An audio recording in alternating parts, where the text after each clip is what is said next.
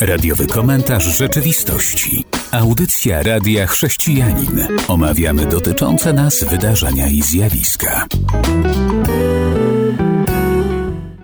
Witam w audycji.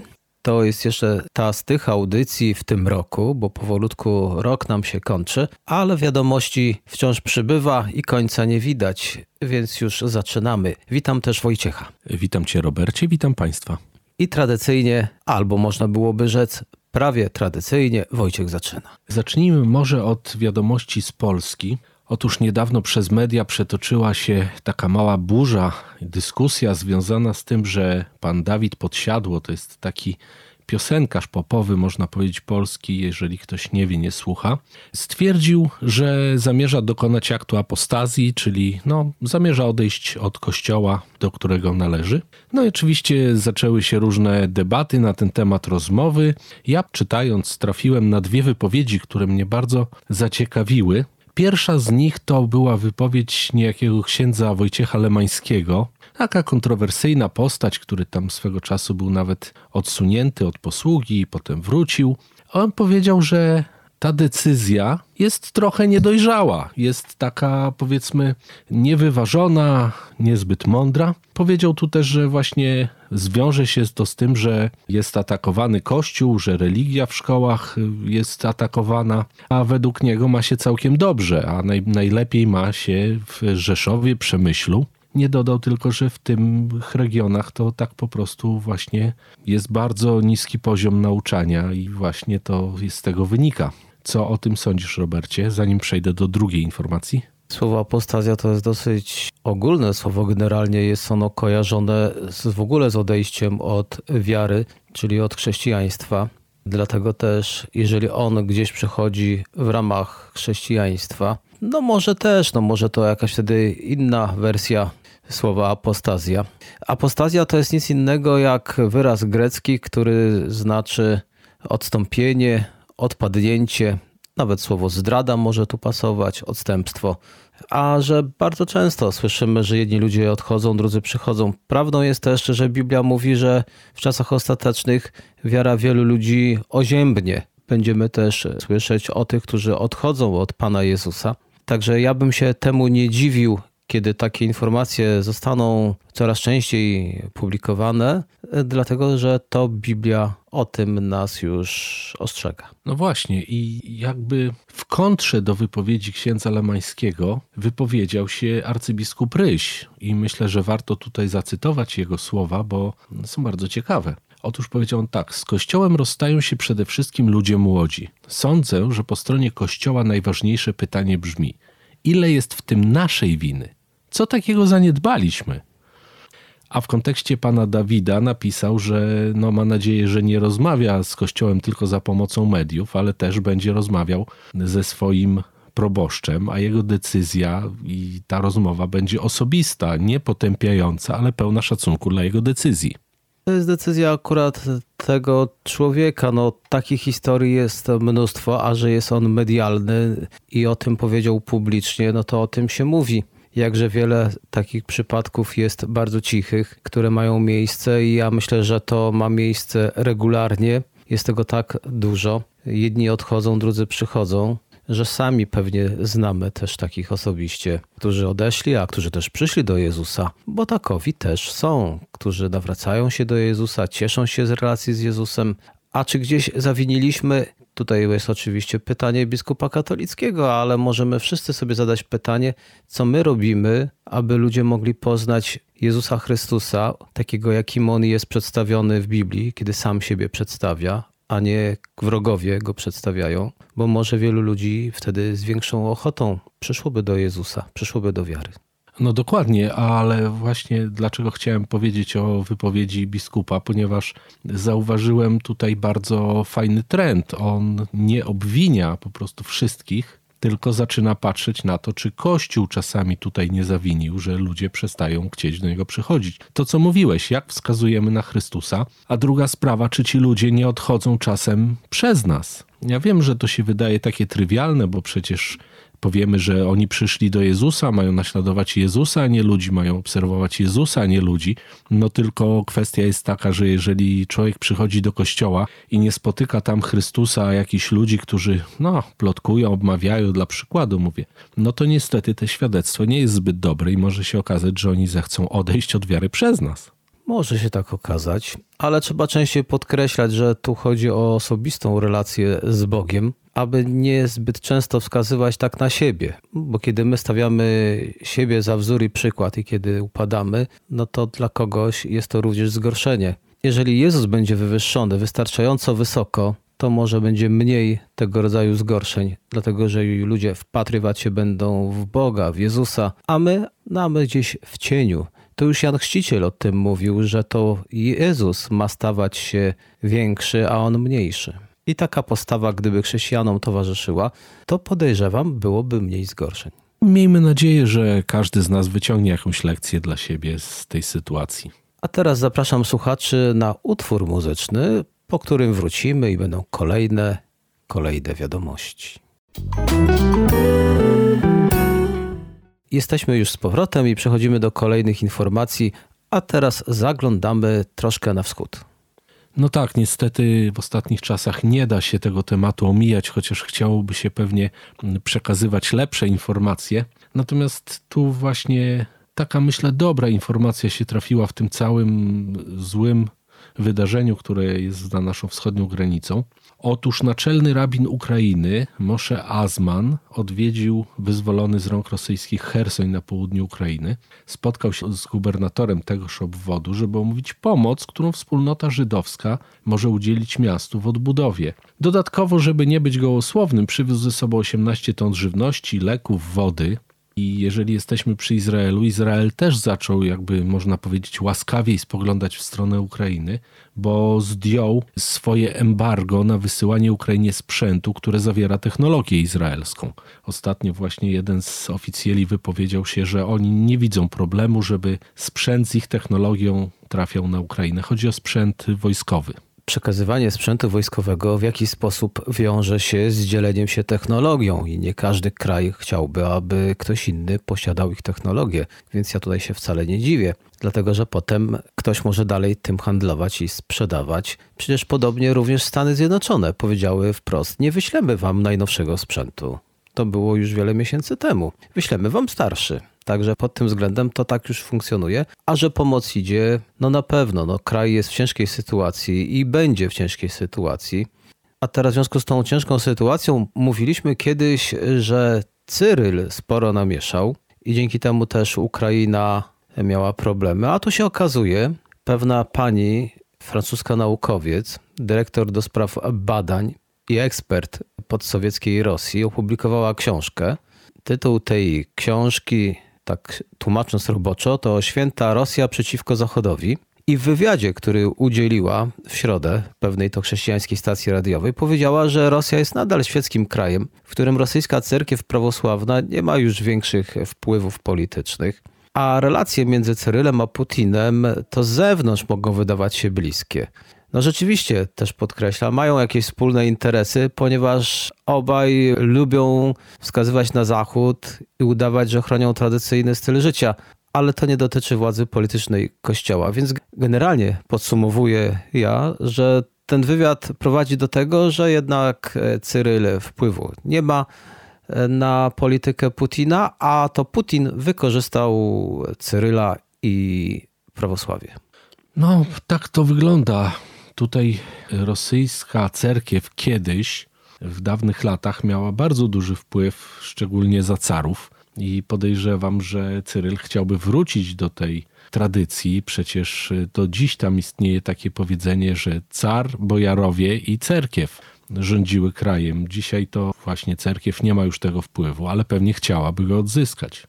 Tutaj mogę jeszcze uzupełnić o taką ciekawostkę, że patriarcha Cyryl chciał wybrać się na zachód i wziąć udział w pewnej to debacie w zachodniej telewizji, no i był bardzo oburzony, że Unia Europejska odmówiła mu wjazdu. Widocznie nie słuchał, kiedy Unia nakładała sankcje na niektóre postacie i nie zwrócił uwagi, że również na niego. No ale nie pojechał. I tyle, jeśli chodzi o tą wiadomość. To może w tej chwili zajrzyjmy do Anglii. Tu chciałbym wspomnieć o lekarzu. To brytyjski lekarz, praktykujący chrześcijanin, dr Richard Scott, obronił prawo do oferowania duchowego wsparcia pacjentom. Bo co się stało? Bo do Naczelnej Rady Lekarskiej wpłynęły donosy dotyczące jawnej, proreligijnej postawy doktora Scotta. I zbadano sprawę, no i się okazało, że nie naruszył żadnych wytycznych, że to co robił nic nie było zabronione, ale jednak to, że był chrześcijaninem i praktykującym, no to się pewnym ludziom nie spodobało i myśleli, że w ten oto sposób go pogrążą. A co robił? Kiedy pomagał pacjentom, to czasami pytał się ich, czy może im powiedzieć o tym, jak jemu w życiu osobistym wiara w Chrystusa pomaga, jak go umacnia. I mówi, że proponował tą opiekę duchową mniej więcej jednemu na 40 pacjentów i zdecydowana większość osób, którym zaoferował takie wsparcie modlitewne, skorzystała z tej oferty. Ale się narobiło, no ale cieszę się, że udało mu się wyjść z tego obronną ręką. Proszę, chciałbym to zwrócić uwagę, bo od czasu do czasu wracamy do tego rodzaju historii. To bardzo fajnie, że się tak zdarzyło. Ja pamiętam na naszym terenie, kiedyś mój znajomy opowiadał mi sytuację, on jest lekarzem, chirurgiem, opowiadał mi sytuację, kiedy przyszedł do pewnego szpitala uczyć się zawodu. Tam właśnie główny ten chirurg, który go uczył, który prowadził, on po prostu każdą operację zaczynał modlitwą. Stu powierzał Bogu prowadzenie tej tej całej operacji, prosił o prowadzenie jego ręki, żeby miał pewną, żeby to wszystko działało.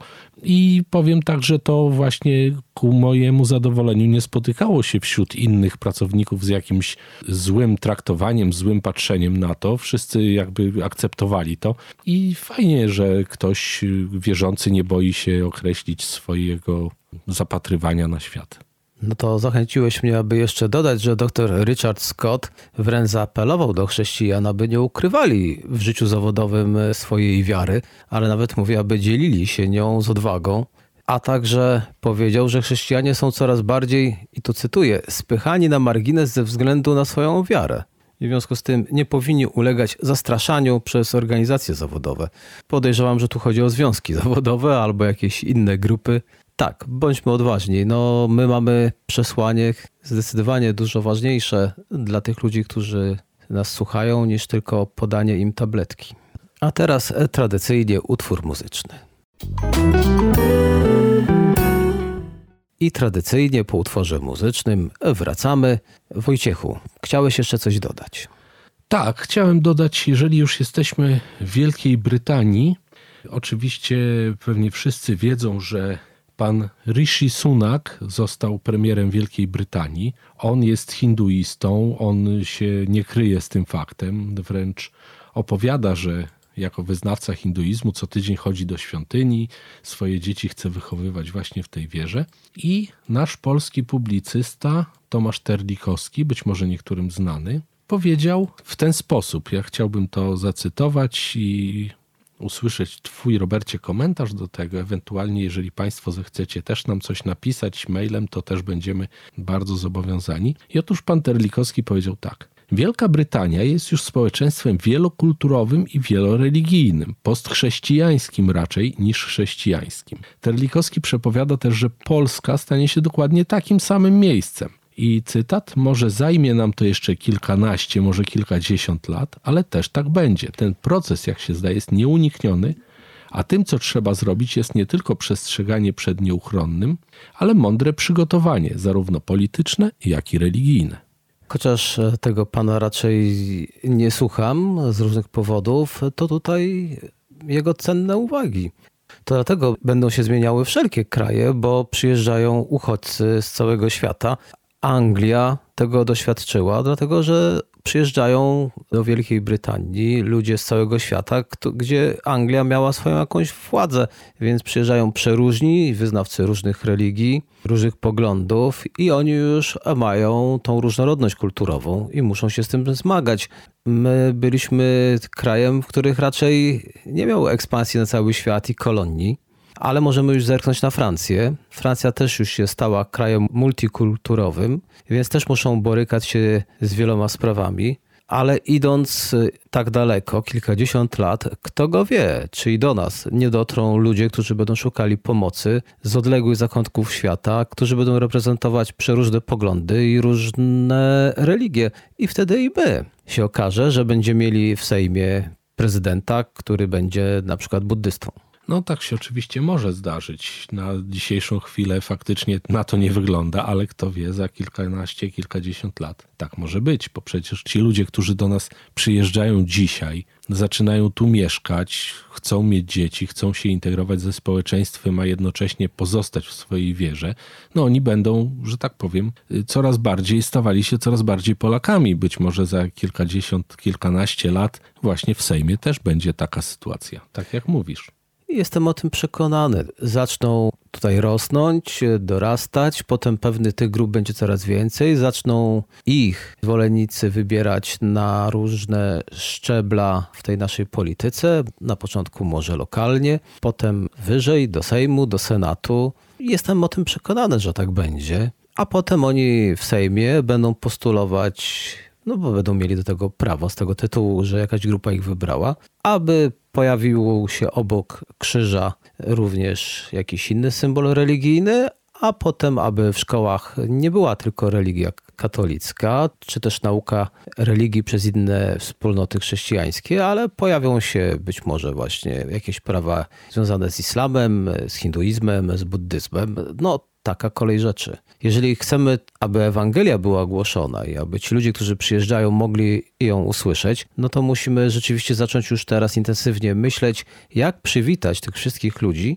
żeby jednocześnie nie tylko dać im schronienie, dach nad głową czy jedzenie, ale żeby również przekazać im dobrą nowinę o Panu Jezusie.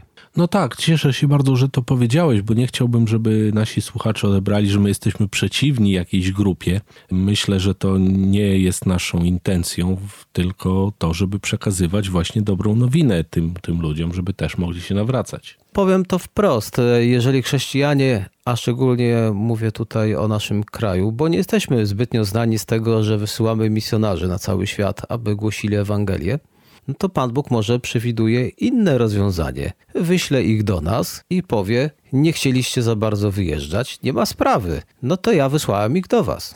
No tak, tak, dokładnie może być. Natomiast jeżeli mówimy już o ewangelizacji, to na chwilę skoczmy może do Stanów Zjednoczonych. Tam doszło do bardzo ciekawego zdarzenia. Ono, tak myślę, zakończyło się bardzo pozytywnie, dlatego że w jednym z supermarketów e, Walmarta podczas Halloweenowego weekendu doszło do takiego zdarzenia, że w Las Vegas, Kalifornia, pewna kobieta, Angela Cummings, weszła do tego supermarketu, weszła sobie na ławkę i zaczęła głosić Pana Jezusa, Jego przesłanie że Jezus jest Panem nad Las Vegas, że Halloween jest od diabła, że Chrystus wzywa nas do nawrócenia i nawróćcie się wołała wręcz y, tak głośno. Kiedy podszedł do niej pracownik ochrony i poprosił, żeby zeszła, to ona grzecznie zeszła, ale dalej głosiła właśnie to, że Chrystus umarł na krzyżu za grzechy ludzi i tak dalej. Natomiast zakończywszy głoszenie, poszła sobie do domu i to nagranie ukazało się na YouTubie. I co ciekawe, na większość internautów właśnie chwaliła tą kobietę za jej odwagę, za jej postawę. Oczywiście pewnie były jakieś negatywne głosy, bo zawsze są, ale tak jak tutaj napisano, większość chwaliła. A się okazuje, że ta pani ma bardzo dużo takich akcji. Robiła je w Jerozolimie, Amsterdamie, Londynie, Oslo czy Izmirze. Bardzo wiele zależy od tego, jaka była jej postawa, ton głosu, i też czy Pan Bóg ją tam zaprowadził, czy też z własnej gorliwości się tam wybrała. To wszystko ma znaczenie. Przypomniałeś mi, wspominając o tej historii, że też miałem taką okazję paroma osobami z Polski zrobić takie zamieszanie w jednym z supermarketów we Francji, ale myśmy tam byli za wiedzą szefostwa tego supermarketu i w dużym holu mogliśmy coś zaśpiewać i coś powiedzieć. Całkiem legalnie. Także czemuż by nie wykorzystywać, jeżeli nadarzają się takie sytuacje, najlepiej, kiedy na to nam pozwolą. To wtedy nas nikt nie wyprowadzi, więc nas nikt nie wyprowadził, było ciekawie, ludzie się zatrzymywali i było przyjemnie. A teraz zapraszam do wysłuchania utworu muzycznego, po którym jeszcze wracamy, więc proszę jeszcze pozostać z nami. Witam w ostatniej części audycji. Tak na koniec e, chciałbym wspomnieć o tym, co ostatnio miało miejsce i wywołało sporo zamieszania, ale w naszych mediach cisza. E, przywódcy G20 spotkali się. Słyszałeś o tym? Tak, oczywiście, było o tym bardzo głośno. I generalnie, że się spotkali, to o tym było głośno, ale na co oni tam wpadli? Od razu mówię, co to jest G20. To spotkanie największych światowych gospodarek. I spotkanie odbyło się na Bali w Indonezji. Sporo omówili bieżących spraw gospodarczych. Sporządzili również i podpisali deklarację, w której 20 krajów zgodziło się przyjąć, i proszę teraz uważnie słuchać, paszporty szczepionek w celu promowania globalnej podróży i turystyki. I o tym w mediach ja osobiście, w tych mediach polskich, nie usłyszałem. Bo jak Bloomberg poinformował, że ministrowie turystyki z kilku krajów poparli w zeszłym roku stosowanie paszportów ze szczepionkami, starając się zwiększyć liczbę podróży międzynarodowych, no to teraz deklaracja z Bali światowych przywódców zawierała sankcje dotyczące ułatwiania bezproblemowych podróży międzynarodowych, więc jeżeli nie będziesz mieć paszportu, no to jednak szykuj się na siedzenie w domu, w kraju. Znaczy, powiem szczerze, że nie postrzegam tego bardzo negatywnie, a już mówię dlaczego. Może mało kto wie, bo to nie jest taki popularny kierunek turystyczny Afryka. Jeżeli ktoś chce pojechać do Afryki Środkowej, bo ja nie mówię o tych krajach tutaj blisko, Morze Śródziemne, tak, Egipt i właśnie najbliższe sąsiedztwo, ale jak ktoś chce podróżować w głąb Afryki, to ma obowiązek wykonać kilkanaście szczepień i mieć to wpisane w odpowiednią książeczkę, inaczej nie zostanie tam wpuszczony właśnie ze względów zdrowotnych. Nikt z tym nie ma problemu, nikt nie robi z tym wielkiego halo. A tutaj ktoś postanowił po prostu zrobić wielkie halo. Ja uważam, że bardzo dobrze, jeżeli państwa chcą chronić swoich obywateli przed rozprzestrzenianiem się chorób, to, to ja się podpisuję dwoma rękami. To, o czym mówisz, to jest całkiem coś innego, dlatego że oni cię nie śledzą w sposób cyfrowy. A teraz tutaj cyfrowe paszporty zdrowotne, co miałyby zawierać? Możliwy do zaskanowania kod podobny do karty pokładowej linii lotniczych i następnie aplikacje będą śledzić, czyli monitorować ruch użytkownika, jego interakcje z innymi ludźmi i aplikacja wygeneruje nawet ostrzeżenie, jeżeli użytkownik opuści strefę kwarantanny. Oczywiście można powiedzieć to wszystko z troską o człowieku i jego zdrowiu, ale to wszystko prowadzi do tego, że już stajemy się na całym świecie ludźmi pod taką obserwacją wielkich, bo nie wiemy do kogo te dane płyną. Po prostu każdy obywatel staje się już śledzony. No to jest y, negatywna sytuacja faktycznie, to jest y, nie, nie do końca pewnie pożądane.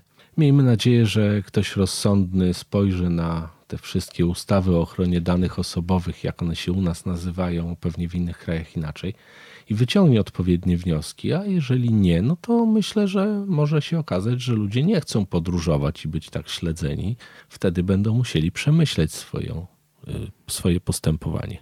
Będzie można również śledzić misjonarzy, którzy jadą gdzieś i głoszą Ewangelię, i potem się okazuje, że on tam nie powinien być co on tam robił, bo bardzo często oni jadą w różne miejsca, kiedy już wjeżdżają do jakiegoś kraju, dajmy na to afrykańskiego, to przyjeżdża po nich jakiś lokalny przywódca, lider, wiezie ich gdzieś i bardzo często nie wolno im być w tych niektórych miejscach i dzielić się Ewangelią. Konsekwencje są dla tych, którzy ich zaprosili. Więc w ten sposób, jeżeli to się dostanie do rąk niewłaściwych osób, to będą ponosić konsekwencje jeżeli już mówimy o wielkich spotkaniach, no to również miał miejsce szczyt klimatyczny ONZ w Egipcie. Myślę, że też o tym słyszałeś.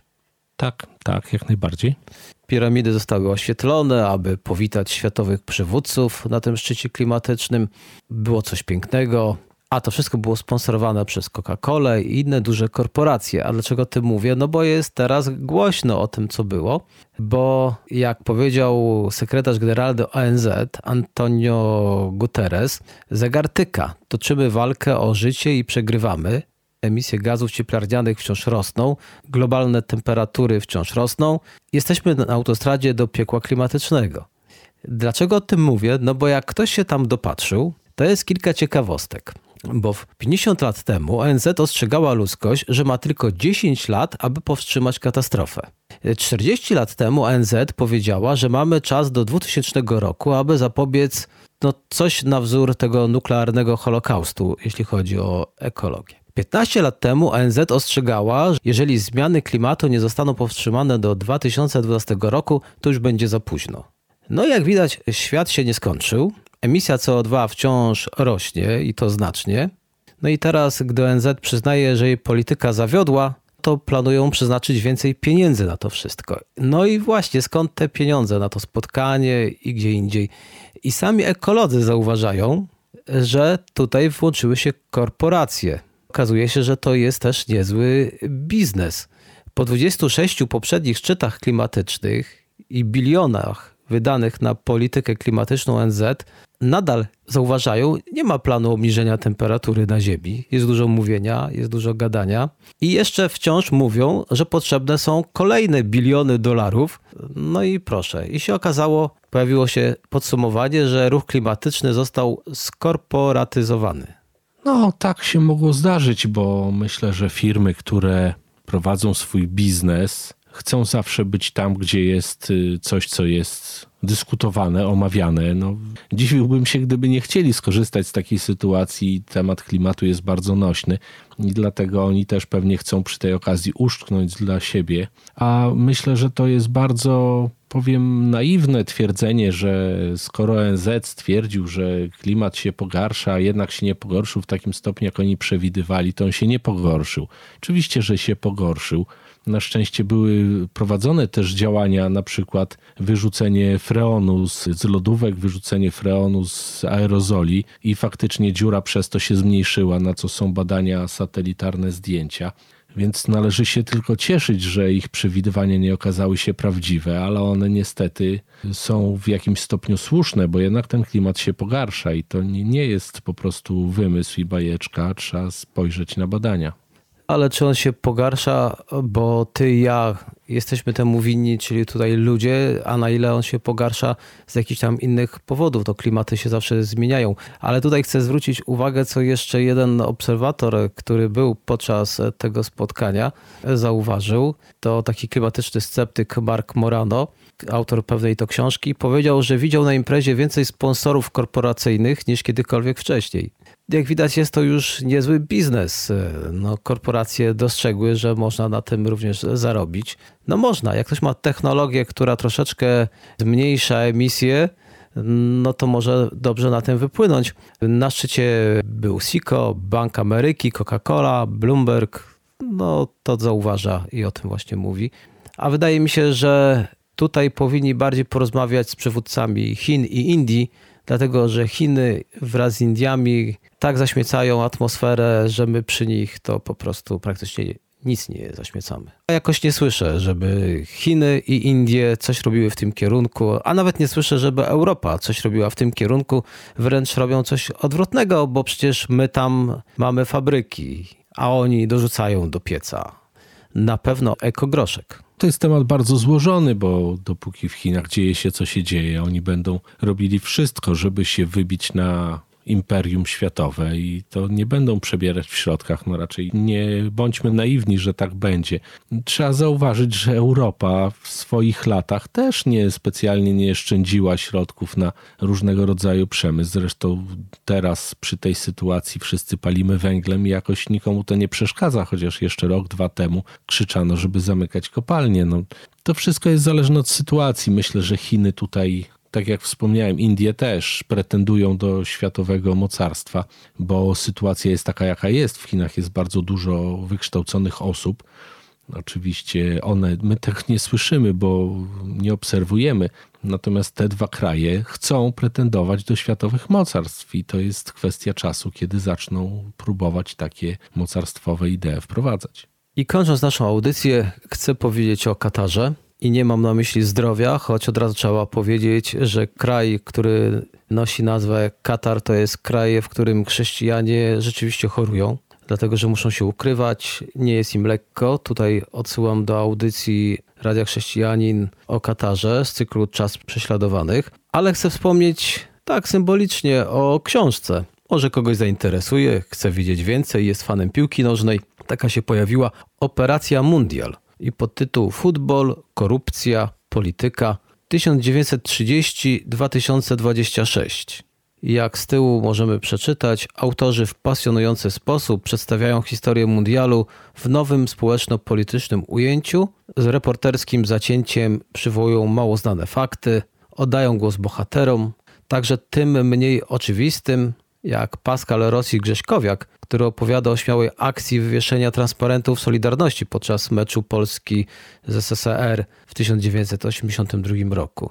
Ale również wyjaśniają w tej książce, jak to na Półwysep Arabski trafiła inicjatywa, o której teraz jest już głośno.